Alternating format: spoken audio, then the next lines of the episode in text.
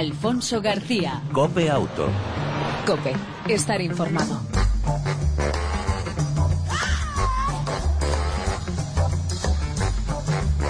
Hola, ¿qué tal? ¿Cómo estás? Bienvenido una semana más a este tiempo de radio dedicado al mundo del motor, tanto en las dos como en las cuatro ruedas. Cada semana te ofrecemos información, actualidad, entretenimiento y sobre todo eh, todo lo relacionado con el mundo del motor durante aproximadamente 35 minutos. En el control técnico, Jesús Hernández. al volante, Alfonso García. Si te parece, arrancamos.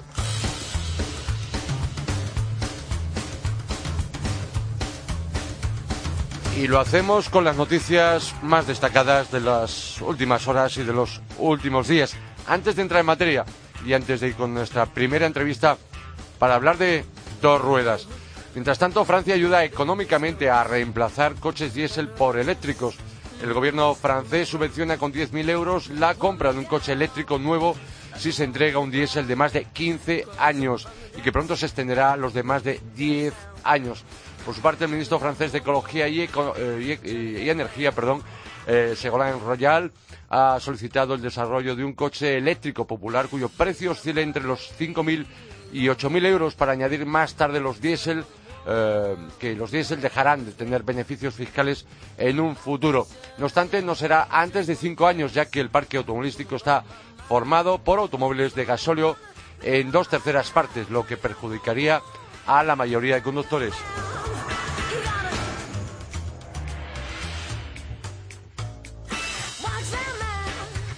Tarifa plana de parquímetros para los autónomos en la capital de España. El Pleno del Ayuntamiento de Madrid permitirá que los autónomos de vehículos industriales puedan aparcar durante ocho horas en las áreas reguladas por los parquímetros. La iniciativa fue presentada por el PP y contempla una tarifa plana de un euro por hora, aunque la cuantía todavía no se ha concretado. Lo que sí está claro es que el límite de tiempo ascenderá desde cinco a ocho horas. La Federación Nacional de Autónomos, por su parte, considera que facilitará mucho en su día a día la tarea de muchos, que aunque su máximo responsable, Elena Melgar, también indica que le hubiera gustado que fuese sin límite de tiempo. Y dos noticias más antes de ir con nuestro primer invitado. En concreto, un coche que lleva 10 días abandonado en la A42. Sí, sí, eh, concretamente en esa autovía que va de Madrid eh, a Toledo, concretamente el Opel Combo abandonado en la carretera de Toledo se encuentra estacionado en el arcén en el kilómetro 26,5 de la autovía madrileña sentido salida con apenas unos conos que lo hacen más visible a los ojos de los miles de conductores que pasan por allí a diario. En todo caso, se trata de un absoluto peligro potencial que tendría que haber sido retirado de inmediato. En este caso, ¿dónde están los policías? ¿Dónde están aquellos que deben retirar ese vehículo que supone un peligro, en este caso, para todos aquellos que utilizan esa autovía A42 en la Comunidad de Madrid, en Madrid, Toledo, kilómetro 26,5. Por lo tanto, muchísima, muchísima atención. Y una última noticia. Eh, Fiat recupera la denominación tipo para su nueva berlina compacta. El fabricante italiano de automóviles ha recuperado esa denominación, que adoptará su nueva berlina de tres volúmenes, presentada en el pasado Salón del Automóvil de Estambul y que se lanzará en Italia el próximo mes de diciembre. Este nuevo automóvil basado en el concepto Fiat Aegea se está introduciendo a partir, se estará o se irá introduciendo a partir de diciembre en otros mercados de las regiones de Europa, Oriente Medio y eh, África. Eh, en principio este modelo, el nuevo tipo, eh, contará con motores de eh, compuesto por dos opciones, turbodiesel multijet eh, 2 y por dos propulsores de gasolina, todos ellos con un rango de potencias de entre 95 y 120 caballos. Los clientes eh, podrán elegir el nuevo tipo entre cambio manual y cambio automático. Hasta aquí las noticias más destacadas. Cambiamos de tercio para hablar de dos ruedas.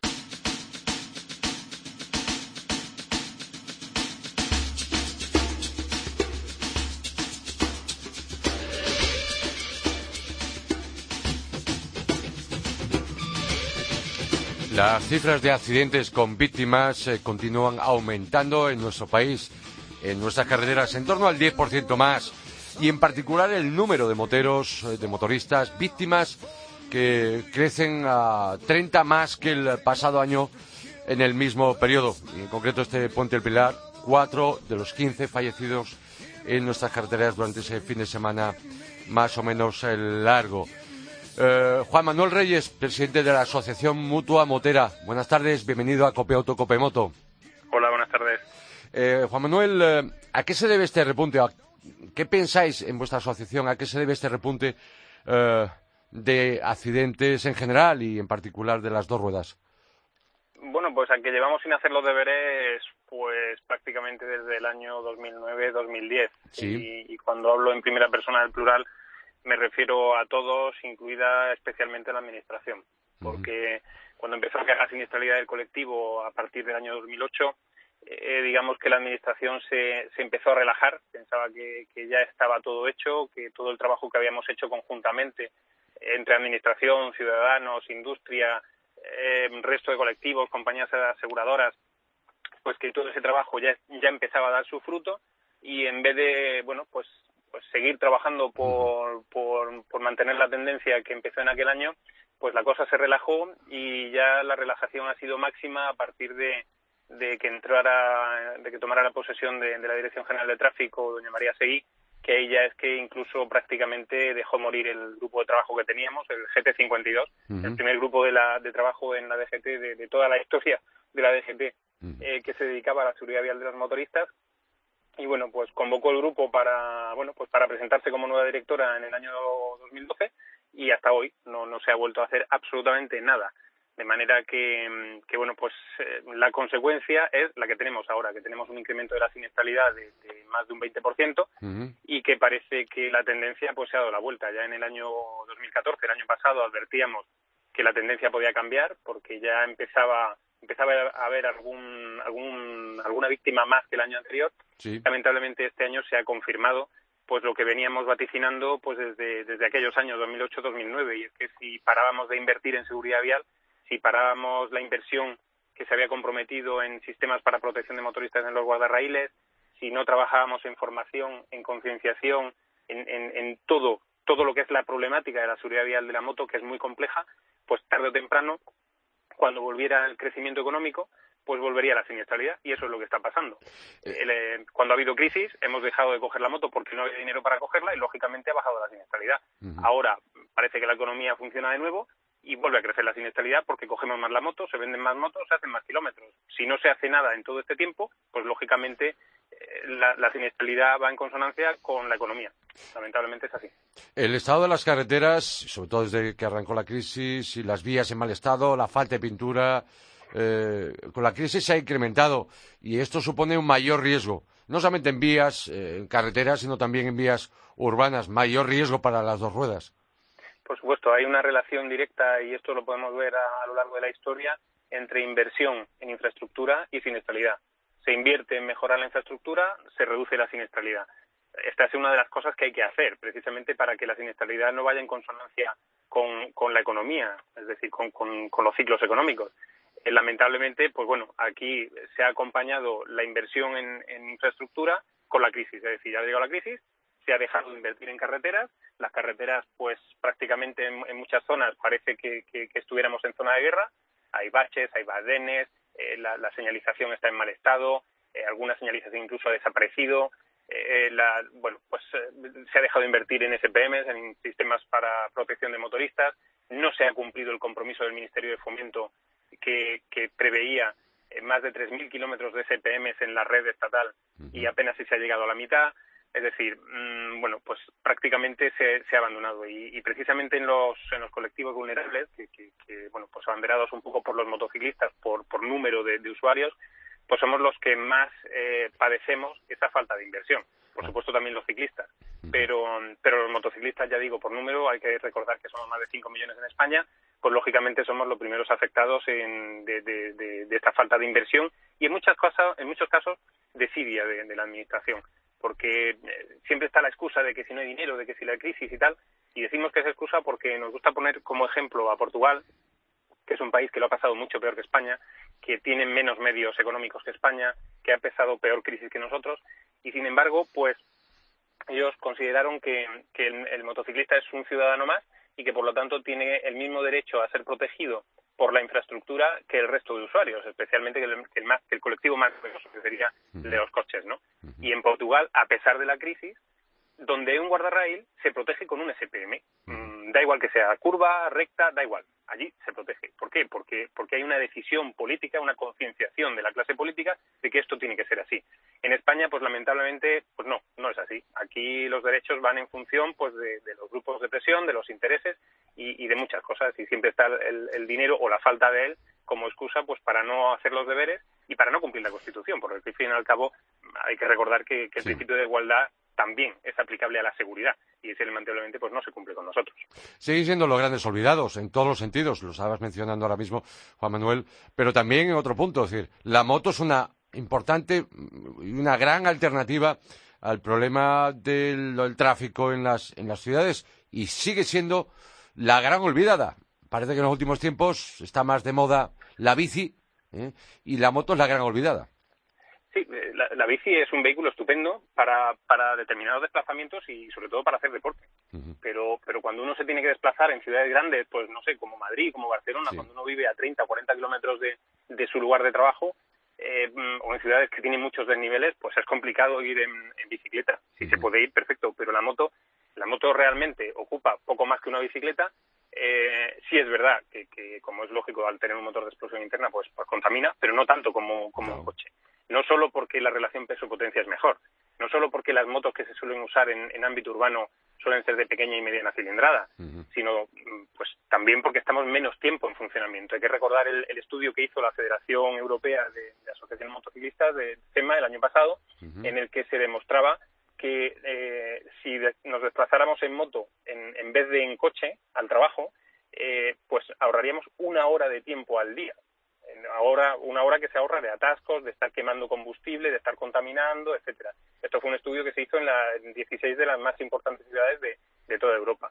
Y, no solo FEMA, que podríamos decir que como es una federación de motociclistas, pues claro, ¿qué, van a decir los motociclistas? No, es que el Parlamento Europeo hace escasamente un mes, en el mes de septiembre, ha aprobado una resolución precisamente relacionada con el, con el plan de movilidad sostenible para toda Europa, en la que se combina a todas las administraciones europeas, especialmente a los, ayuntamientos, a que promuevan el uso de la moto, por, porque está contrastado y demostrado la mejora que implica para la movilidad, para la reducción de la contaminación y para, la, para el ahorro de espacio que es tan escaso dentro de las ciudades.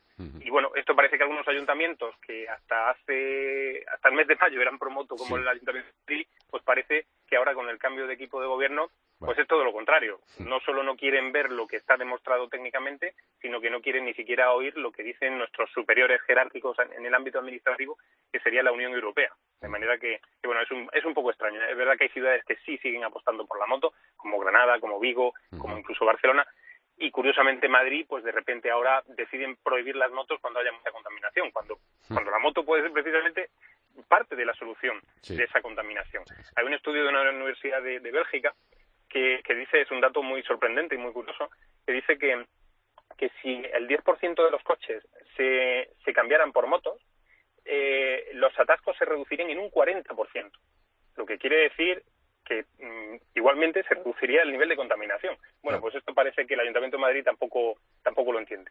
En fin. Eh, Juan Manuel, eh, en la Asociación Motomotera, eh, aparte de velar por todos los usuarios de las dos ruedas, tenéis actividades muy, muy loables. Eh, una de ellas son los cursos de conducción segura, eh, a las que podemos acceder cualquiera. ¿Y cuándo son las próximas citas que tenéis? Bueno, ahora, ahora mismo ya entramos en, invierno, y, bueno, otoño-invierno, y, y aquí ya la actividad se reduce. De hecho, solamente Ahora los próximos cursos que haremos serán solamente pues, cursos previamente concertados para, para o bien para empresas o colectivos concretos. De manera que no tenemos ahora, estamos preparando ya el calendario para el año que viene. Pero sí, realmente la, asociación creó la primera escuela de conducción segura que hubo en España, que, no quiero decir que sea la primera escuela de conducción de moto de España, por supuesto hay escuelas muchísimo más antiguas que la nuestra, pero sí la, la primera que se dedicó en exclusiva a, la conducción segura y que promovió además, precisamente a través del GT52 que he mencionado antes, pues el que se creara un grupo de formación un grupo de trabajo de formación dentro del ámbito del Consejo Superior de Seguridad Vial, que depende en, cierta medida de, la Dirección de Tráfico. Y gracias a ese grupo, pues se aprobó un, programa de formación concreto para, bueno, pues para que los motoristas pues pudiéramos de forma voluntaria, ya que a la hora de sacar el carnet pues no nos forman todo lo bien que nos gustaría, pues, pues de forma voluntaria nos podamos formar y podamos aprender a disfrutar de la moto de forma mucho más segura. Ah, y por otra parte, ya para terminar, Juan Manuel, eh, las rutas Bass on Road, eh, rutas por descubrir, aquí sí que te citas eh, muy próximas, ¿no? ¿Y qué, en qué pues consiste esas rutas por descubrir? Pues bueno, las rutas BAS es el, Departamento de Voluntariado y Acción Social de la asociación. Es un, bueno, pues en la asociación, como organización de usuarios sin ánimo de lucro que somos, pues tiene un componente de voluntariado muy importante. Eh, tenemos voluntariado en Madrid, en, Cataluña, en Galicia, en el norte, en Andalucía, es decir, realmente el voluntariado es muy activo. Y bueno, pues una de las labores que hacemos es precisamente el organizar rutas, cada uno en su zona, en la que bueno pues promovemos varias cosas por una parte la concienciación de colectivo por otra parte la concienciación en la seguridad vial es decir que el, concepto de que ir a disfrutar con la moto y a descubrir, nuevos lugares no tiene por qué ser sinónimo de riesgo y, de y de pasarlo mal precisamente por ese riesgo, sino todo lo contrario. Eh, los compañeros que se apuntan, sobre todo los nuevos, pues les, les mostramos un poco cómo se puede ir en grupo, cómo se puede circular, cómo se puede hacer turismo de forma segura, previendo el riesgo y con tranquilidad y disfrutando al 100% de la moto.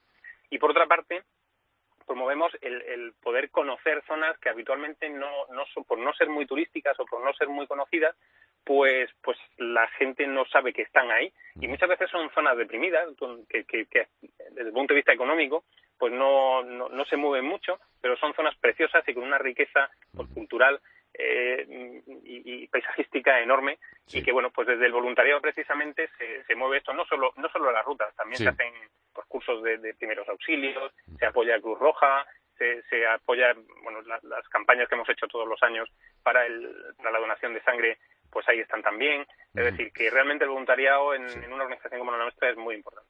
Quien quiera más información, entrando en vuestra página web, la tendrá en la página web de la Asociación Mutua Motera, ¿no? mutuamotera.org o bien en la página del Facebook de la asociación, pues ahí tienen toda la, información actualizada al momento. Juan Manuel Reyes, eh, presidente de la Asociación Mutua Motera. De nuevo, muchas gracias por atender la llamada de Cope Auto. Gracias a ustedes. Un saludo.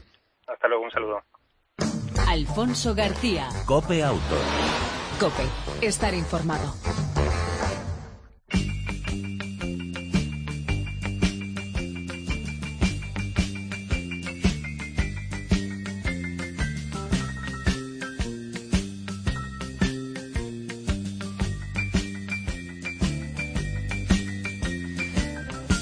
Nuestro anterior invitado hablaba de ocio, de turismo, de tiempo libre y de disfrutar de nuestro vehículo, en este caso de las dos ruedas.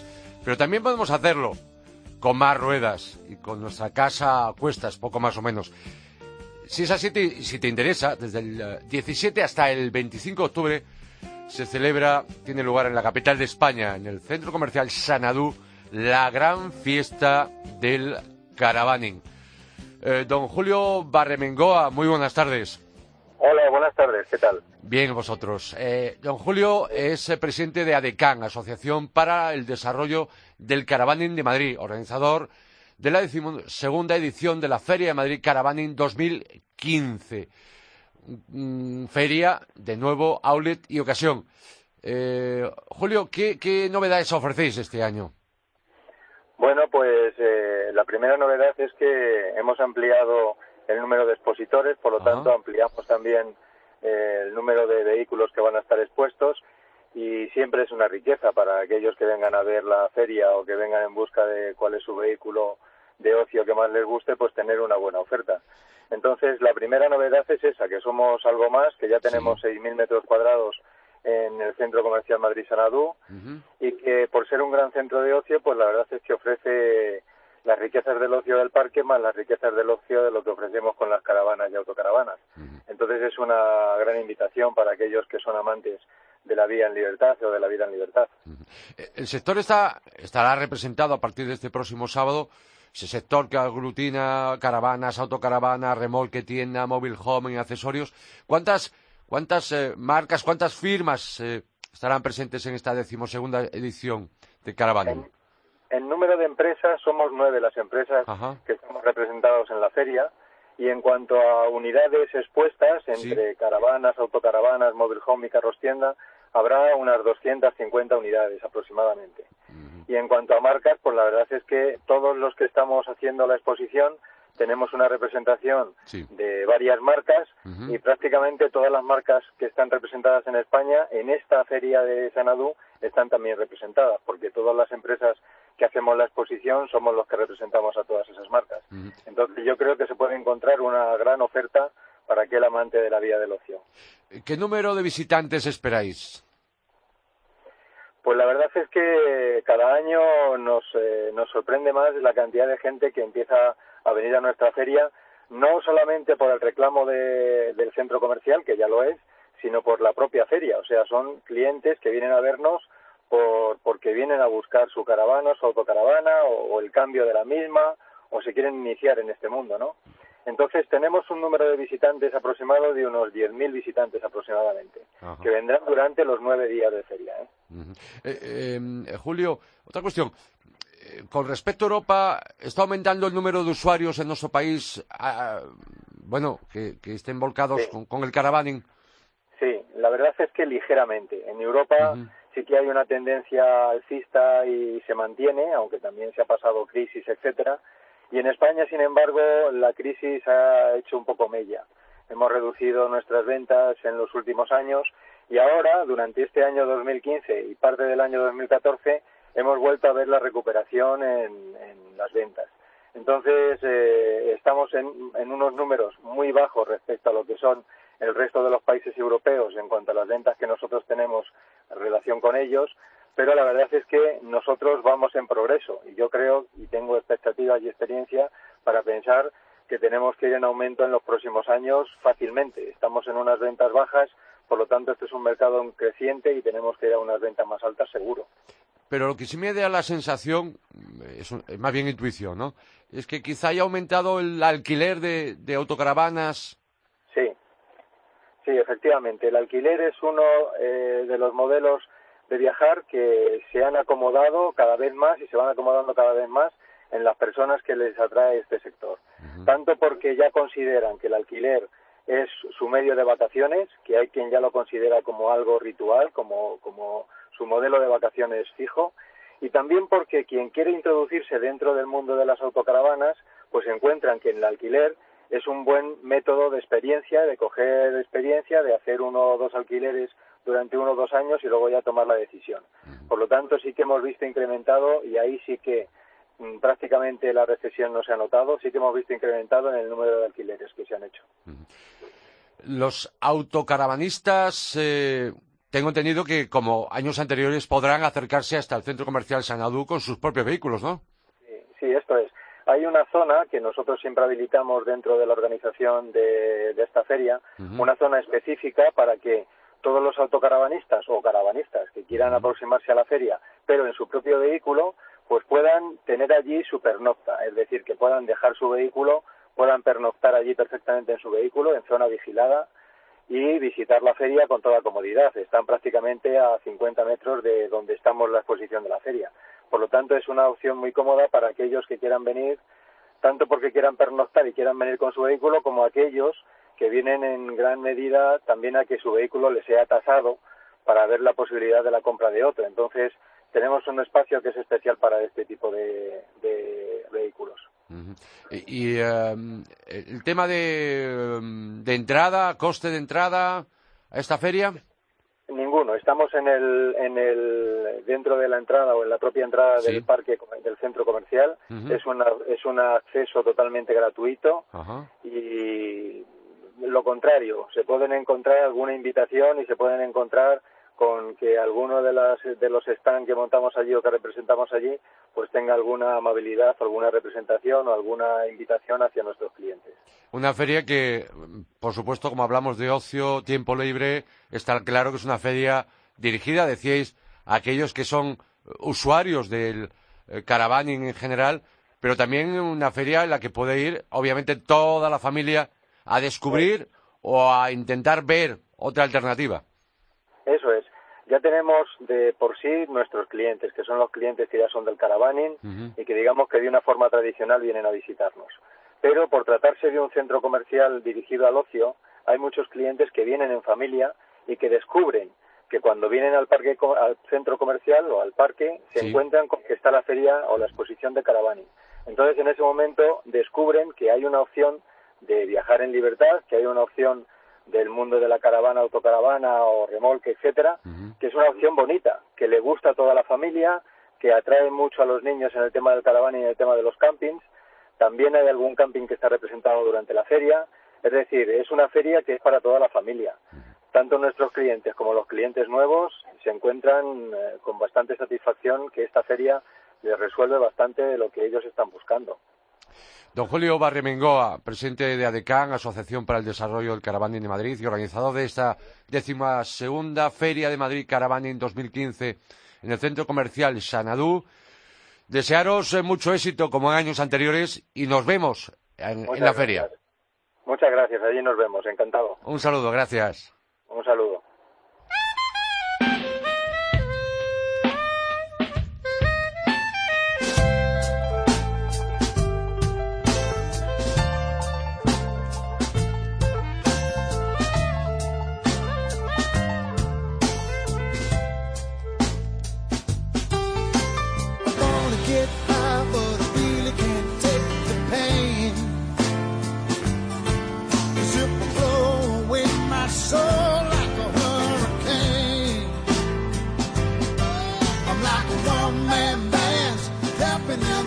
Recta final de Copiauto por hoy en esta edición número 58 de Copiauto. Te hablamos eh, de la novedad importante, novedad de la semana, el BMW X1, eh, la segunda generación de un modelo que nació allá por 2009. En principio, esa primera generación con tracción trasera o integral, pues bueno, el nuevo, la nueva generación del X1 utiliza la plataforma del eh, BMW Tourer Serie 2 o del Mini Countryman y por tanto estrena también tracción delantera, además de una estética más propia de, de su hermano Todo Camino el X3. Es más ancho, el nuevo X1 es más alto, es más espacioso y un acceso más cómodo con asiento de postura más alta, tanto delante como detrás. Gana en espacio para maletero a en torno a unos 80 litros, se va hacia los 505 litros de capacidad. El interior ofrece, como en un monovolumen, perdón, posibilidades de configuración. También mejora el equipamiento de serie. Pantalla central de 6,5 pulgadas, información, velocidad, señal de tráfico, navegación, proyectada en el parabrisas, sensores de presión de ruedas, sensores de lluvia y luces. También mejora su confort de marcha y resulta más fácil y noble de conducir. Su terreno es el asfalto, no confundir, no es un todoterreno. Solo pistas de tierra en buen estado. Si queremos, obviamente, tracción a las cuatro ruedas solo con motores más potentes. Hablando de ellos, la oferta en principio en diésel, el S18 eh, diésel de 150 caballos, solo con tracción delantera, será el más vendido obviamente. Luego el 2 litros de 190 caballos o el 325 ah, de 231 caballos, eh, ambos en diésel, que solo están disponibles con tracción integral, tracción a las cuatro ruedas, lo mismo que el gasolina, el 25X de 231 caballos. Más adelante esperamos el diésel pequeño y un gasolina de 1.8. Los precios por comparación son más altos que su hermano, el todo camino, el, perdón, que el, monovolumen, el Serie 2 Active eh, Tourer. Pero si lo comparamos eh, con otras marcas, el nuevo X1 es más barato que el Evoque y cuesta como un, Q3, Tiguan o el GLA de Mercedes. Los precios parten para el nuevo X1 de BMW desde 32.400 euros, el 1.800 diésel, tracción delantera 150 caballos, 2.300 euros más si lo queremos con caja automática de 8 velocidades y desde 34.900 euros el 2 litros diésel, 190 caballos con tracción total, tracción integral y con caja manual. Si quisiéramos automática, obviamente tendríamos que sumar la, cifra, la cifra anterior. Y nada más, hasta aquí eh, la prueba, la novedad de la semana. El nuevo BMX, eh, BMW X1, segunda generación.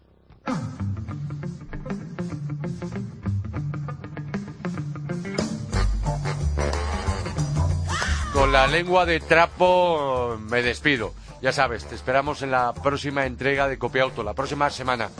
En el control técnico, como siempre, todo un lujo, Jesús Hernández.